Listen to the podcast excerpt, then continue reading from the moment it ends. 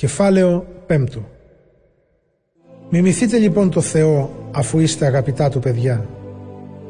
Να συμπεριφέρεστε με αγάπη κατά το πρότυπο του Χριστού που μας αγάπησε και έδωσε τη ζωή του για μας προσφορά και θυσία που τη δέχεται ευχάριστα ο Θεός. Αφού ανήκετε στο Θεό δεν πρέπει ούτε καν λόγος να γίνεται μεταξύ σας για ακολασία και κάθε είδους ηθική ακαθαρσία και πλεονεξία. Επίσης δεν σας ταιριάζει η εσχρότητα, τα ανόητα λόγια και τα βρώμικα αστεία. Αυτό που σας ταιριάζει είναι λόγια ευγνωμοσύνης προς το Θεό. Γιατί, να το ξέρετε καλά, κανένας από όσους επιδίδονται στην ακολασία, στην ανηθικότητα, στην πλεονεξία, που ουσιαστικά είναι λατρεία των ειδόλων, δεν θα έχει μερίδιο στη Βασιλεία του Χριστού και του Θεού. Μην αφήνετε κανέναν να σας εξαπατάει με απατηλά λόγια, γιατί όλα αυτά φέρνουν την τιμωρία του Θεού πάνω σε όσους δεν τον υπακούν.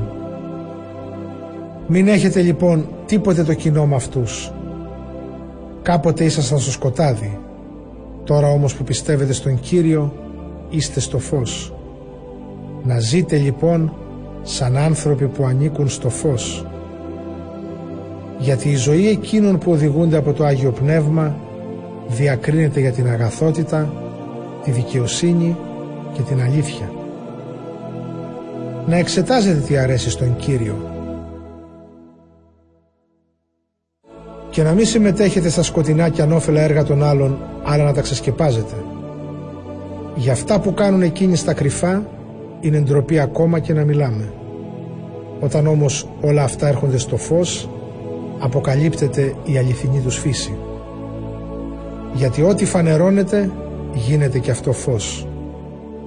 Γι' αυτό λέει ένας ύμνος «Ξύπνα εσύ που κοιμάσαι, αναστήσου από τους νεκρούς και θα σε φωτίσει ο Χριστός».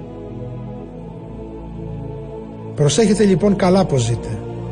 Μη ζείτε ως ασύνετοι, αλλά ως συνετοί. Να χρησιμοποιείτε σωστά το χρόνο σας, γιατί ζούμε σε πονηρούς καιρούς.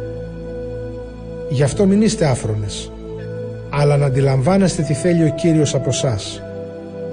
Να μην μεθάτε με κρασί που οδηγεί στην ασωτεία, αλλά να γεμίζετε με το Πνεύμα του Θεού. Να τραγουδάτε στις συνάξεις σας ψαλμούς και ύμνους και πνευματικές οδές, να ψάλετε με την καρδιά σας τον Κύριο, να ευχαριστείτε πάντοτε και για όλα το Θεό και Πατέρα στο όνομα του Κυρίου μας Ιησού Χριστού. Να υποτάσσεστε ο ένας τον άλλο με φόβο Χριστού. Οι γυναίκες να υποτάσσονται στους άντρες τους όπως στον Κύριο. Γιατί ο άντρας είναι ο αρχηγός της γυναίκας όπως και ο Χριστός είναι ο αρχηγός της Εκκλησίας. Ο Χριστός είναι και ο σωτήρας του σώματός του, δηλαδή της Εκκλησίας. Όπως όμως η Εκκλησία υποτάσσεται στο Χριστό, έτσι και οι γυναίκες πρέπει σε όλα να υποτάσσονται στους άντρες τους. Οι άντρες να αγαπάτε τις γυναίκες σας όπως ο Χριστός αγάπησε την Εκκλησία και πρόσφερε τη ζωή του για αυτήν. Ήθελε έτσι να την εξαγιάσει αφού την καθάρισε με το λουτρό του βαπτίσματος και με το λόγο ώστε η Εκκλησία να του ανήκει ως νύφη με όλη της τη λαμπρότητα, την καθαρότητα και αγιότητα, χωρίς ψεγάδι ή ελάττωμα ή κάτι παρόμοιο. Το ίδιο και οι άντρες οφείλουν να αγαπούν τις γυναίκες τους όπως αγαπούν το δικό τους το σώμα.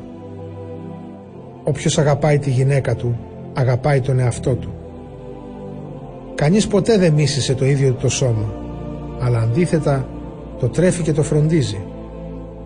Έτσι κάνει και ο Κύριος για την Εκκλησία, γιατί όλοι είμαστε μέλη του σώματός Του από τη σάρκα Του και τα οστά Του. Γι' αυτό λέει η Γραφή «Θα εγκαταλείψει ο άντρας τον πατέρα και τη μητέρα του για να ζήσει μαζί με τη γυναίκα του.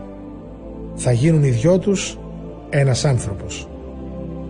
Σε αυτά τα λόγια κρύβεται ένα μεγάλο μυστήριο που εγώ σας λέω ότι αναφέρεται στη σχέση Χριστού και Εκκλησίας.